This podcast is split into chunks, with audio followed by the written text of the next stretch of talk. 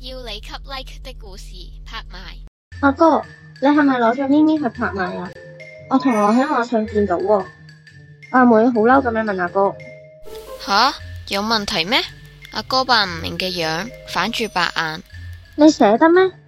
有咩唔捨得啊？貓一隻，咪咪咁乖，又咁黐我哋，阿妹把聲都變咗啦。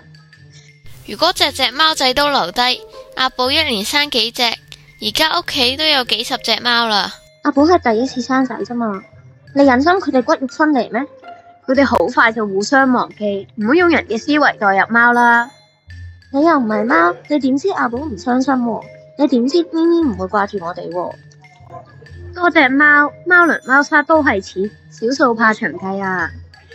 咁最多以後我負責俾咪咪要用嘅錢咯。有時仲要睇獸醫，你好多錢咩？已經有人出價啦，呢邊係我嘅阿寶生嘅，我有權話事。你好無情，你好殘忍啊！我睇錯咗你，我鄙視你啊！是但啦，阿哥一副冇所謂嘅樣，第三日，阿哥趁阿妹唔喺屋企，用貓籠將咪咪裝走，喺約好嘅一間茶餐廳完成咗交易。